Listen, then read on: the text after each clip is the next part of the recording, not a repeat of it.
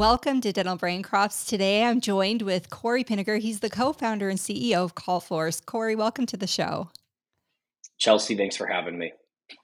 Yeah, I'm so excited to have this conversation. We were talking a little bit off screen, and um, let's just start with a little bit of background so that people can um, know some of the good things that I know. But I'd love to know a little bit about your background and how that leads to the birth of CallForce.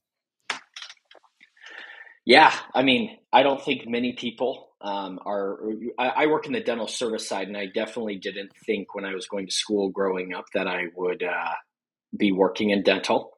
Um, mm-hmm. I was going to school at Brigham Young University. This would have been in 2015 and 2016, and my aunt had just started at a new company called Weave and okay. she was probably the 50th employee and she was the executive assistant to the ceo and she called me one day and she said hey corey i know you're a college student looking to always make an extra buck. Would you be willing to come clean one of our closets? We'll pay you 500 bucks. And of course you hear $500 and you only have to clean a closet and i thought i was going to be an overnight millionaire.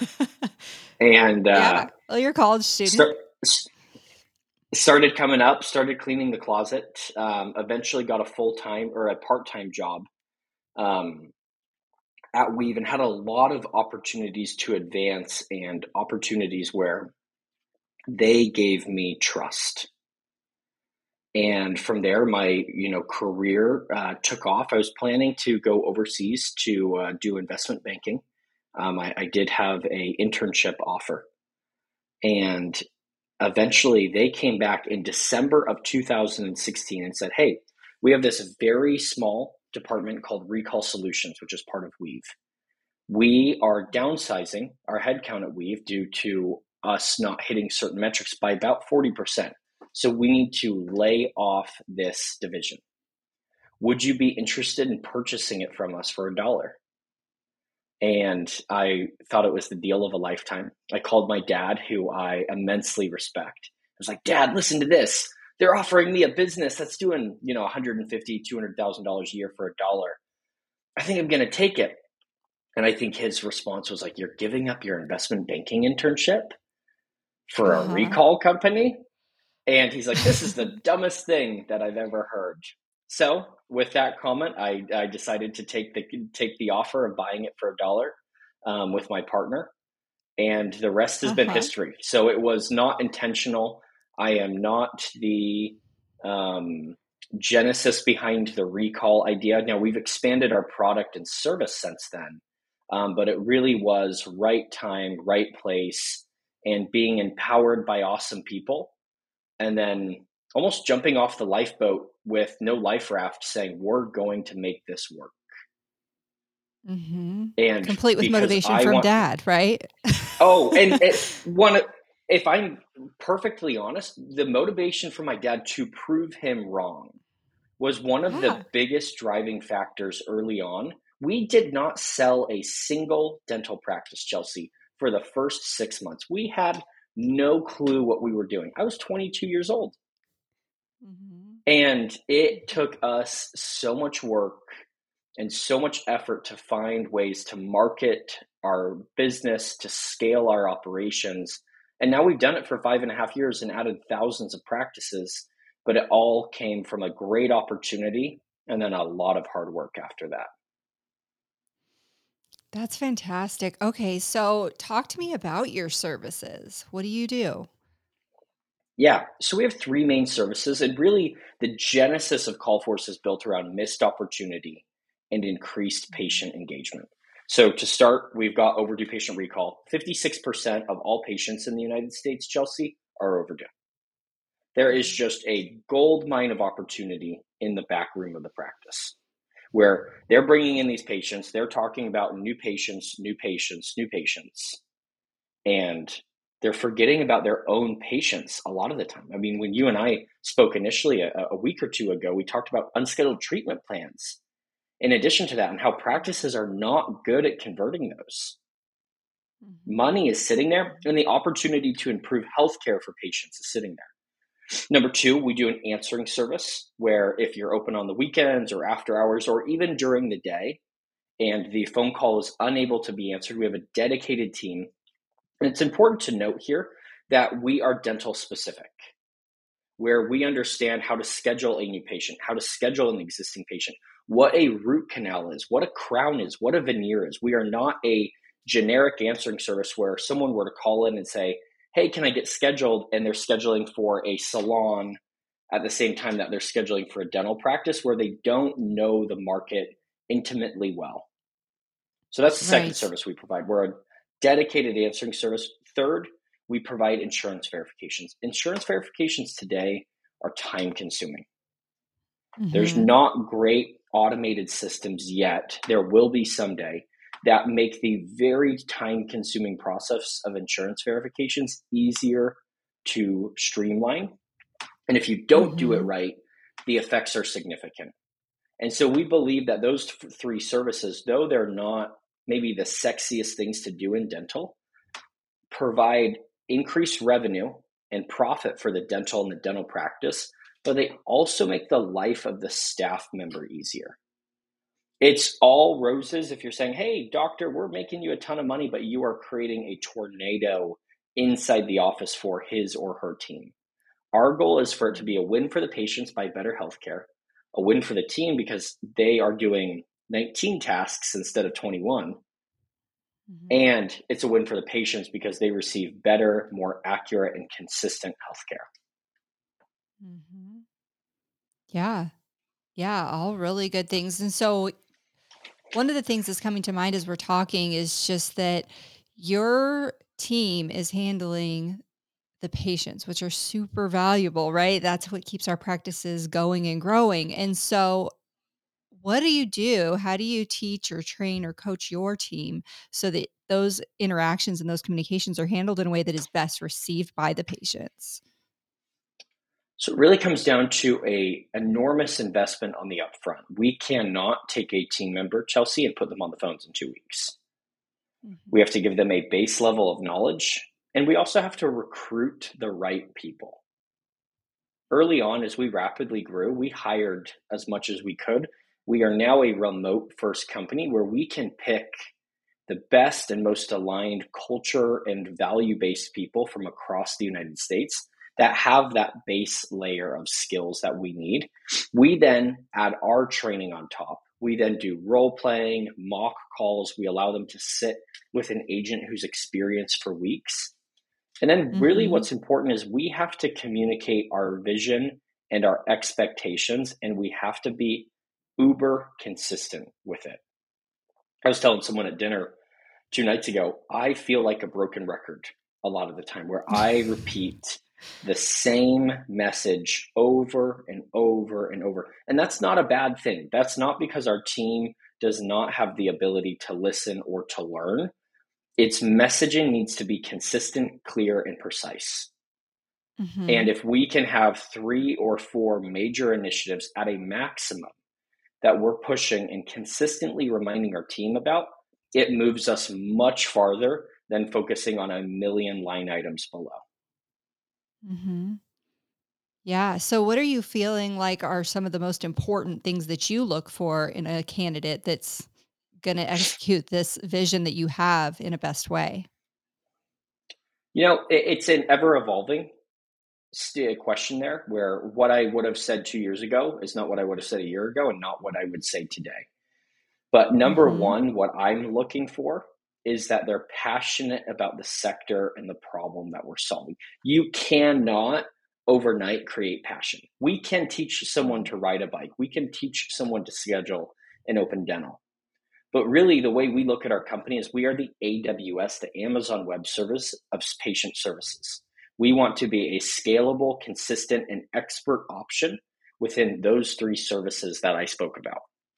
And mm-hmm. if someone comes in passionate about the dental market and also understanding how we are a scalable, outsourced option that will be even more and ever more important in the future, then it's a really mm-hmm. interesting dynamic where we're only the jet fuel to their rocket. And so, passion and knowledge about our sector is so important. And from there, we are just providing them the skill set and knowledge to take it to the next level. That's great. So, okay, so you've got this amazing team and they know what they're dental specific, they know what they're doing, they know how to effectively communicate with the patients. You also mentioned in one of our conversations that um, that you strategize when you're making those recall reach outs. Talk to me a little bit about that. Yeah, it's a really good question. So we call from five to seven thirty at night. Um, the reason that we do that is people are actually most likely to be home and most likely um, to be able to schedule. If I were to receive a phone call right now, there's no way that I'm going to pick it up. But if we call at night while we call while I'm driving home from work or getting ready for dinner, there's a chance, actually twice as likely statistically. So practices when they call during the day run between a 9 and 11% chance of the person they're calling picking up the phone. Mm-hmm. If you call during the evening hours, it's about 18 to 20%. And so we're just increasing our odds and we're also reaching a working class and busy class of people that during the day for practices they're unable to reach. Mhm. Yeah, that makes so much sense. I don't think I've ever been called by any medical office between 5:30 and 7:30 p.m., but you're right, it would catch me off guard and I probably would answer. So, is that well received when people are so you're getting the answer, that part's being received. Um, yeah, we, are they scheduling? We generally Yes. Gen- so if we reach someone on the phone, we run between a 35 and 45% chance of scheduling them if they're intrigued or interested in scheduling. Um, you know, calling past 7:30 is not something that I would advise. We are very firm that that is the time we shut down at, and we've done mm-hmm. this ourselves for five and a half years now. We don't receive much negative feedback there. You know, of course, you're going to get the person here and there who said, "Well, you called me at six o'clock why are you doing this? Those are mm-hmm. inevitable.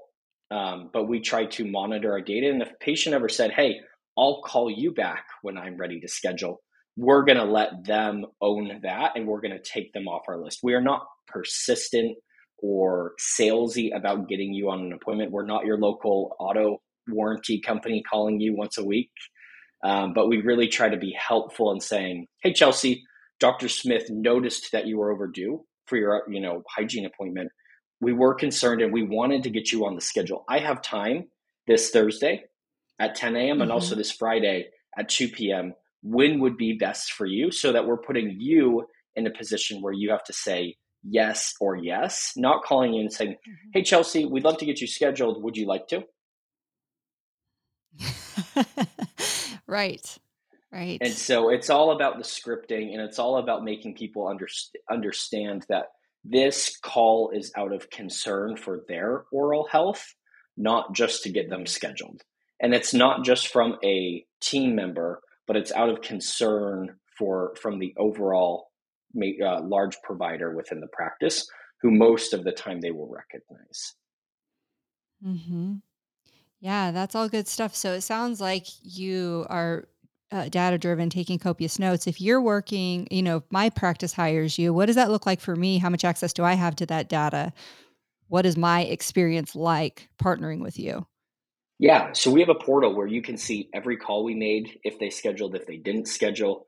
Once they schedule you, we can actually report to you and do report to you. Did they show? Did they not show? And how much did they spend? And so we okay. try to provide a top of funnel visibility and even on the patients that say, I'm okay, I don't want to schedule, we break down the major reasons that patients are not scheduling. And so I believe data makes better decisions. We make millions of phone calls and speak to millions of patients a year. And so we can give practices really good data on what's working, what's not working, and what are some simple things that they can do to improve their patient experience, which will make the life of their staff, dentist, and patients better. Mm-hmm. That's that's great. And then the other thing that I wanted to ask you was you had mentioned the insurance verification piece, and so what does that look like um, as a practice owner? Is that an all or nothing? Do I hire you or not, or do I have options within that? Yeah, how no, do you really how do you take that piece on? So we sit down with the practice and say, do you want us to do all of your hygiene column? Do you want us to do all treatment and hygiene? Do you only want us to do Blue Cross Blue Shield Anthem? So we are creating a custom cadence with the practice where we have assigned insurances, insurances, or we have assigned columns that we're doing. So for some practices, we do all of it. And for mm-hmm. some practices, we do a fourth of it. Our goal as a company is to get in at any opportunity that we have to do a really good job and to let that relationship grow from there. If we are excelling doing one fourth of your verifications and you lose a team member, my gut hunch is going to say, if we're doing a good job, that will grow. Our opportunity to work with you will grow. Right now, still in the United States, is brutal for staffing. Though there mm-hmm. is some, you know, increase to mortgage rates, increase of inflation, decreases on the stock market, practices, and we took a survey of over 200 practices the other day, 60% of them are still struggling to fill open roles. Mm-hmm. And so we want to excel in any of these three service areas. And as there's opportunity to partner at a deeper and more extensive level, we take that and we want to hit our next home run. That's great. That's great. Yeah, you, uh, you, know the human resource condition can't be ignored, and um, I know just from a personal standpoint, you've talked about how important it is to not only have the right people in place, but to um, grow your company in a way that that carries out that vision that you have. And so, what are some of the things that you're doing to um, cultivate that remote culture and keep it in place as you grow? So that's my most difficult question currently. So I speak with extreme caution in saying we have not figured it out. Um, okay. But that communication is key and finding ways to have fun. So if I'm in the local area and we have 10 people, we're going to bring them together and do a dinner. We hold a morning stand up with each team. We require their webcams to be on so that they can interact on a personal level. We're running competitions with cash and prize based bonuses where people can feel bought in and competing and growing against each other. We provide book clubs and different channels within our communication systems where people can say, Hey, here's an awesome book I just read. It has nothing to do with CallForce's. Someone else can say, Hey, I loved that. But it's providing people time to be human. If yeah. we got up every day and said, Hey, get on the phone, answer your eight calls per hour, get off at 12, take your 30 minute lunch, and be back, that's not human. That's not real. There's a myth within the professional world that's existed for years that work and life, personal life, are separate. Though there is a fine line between them, when you have a bad night before the next morning you go to work, it's mm-hmm. not a great day at work. There's not this flick of a switch when I have a bad day at work and then I drive home, I don't switch to the world's best amazing mood, even though I wish I could. And so I think as we acknowledge that life is real, that team members need to connect, and that we are a human based company. As much as we are driven by data, data drives our decisions, but humans drive our results. And we need to empower and acknowledge and appreciate each of them and allow them to grow personally, professionally, and financially. If we do those things, taking data and empathy together, that's when I think we become a successful company. I love what you're saying. And it's such an important thing to know about your company because when I think about partnering with you or anybody else listening to this thinks about partnering, you know, when we hand off a piece of our business, it's important to know um, not only the task that's going to be performed, but the spirit in which it's going to be performed. And so I really appreciate you going into that. Um, is I mean, there anything else that I haven't? Oh, no, no. And all I was going to say is it's true. I mean, if you go into a company today where it feels draconian and energyless, that eventually will show in the work product. There's less innovation, there's less excitement.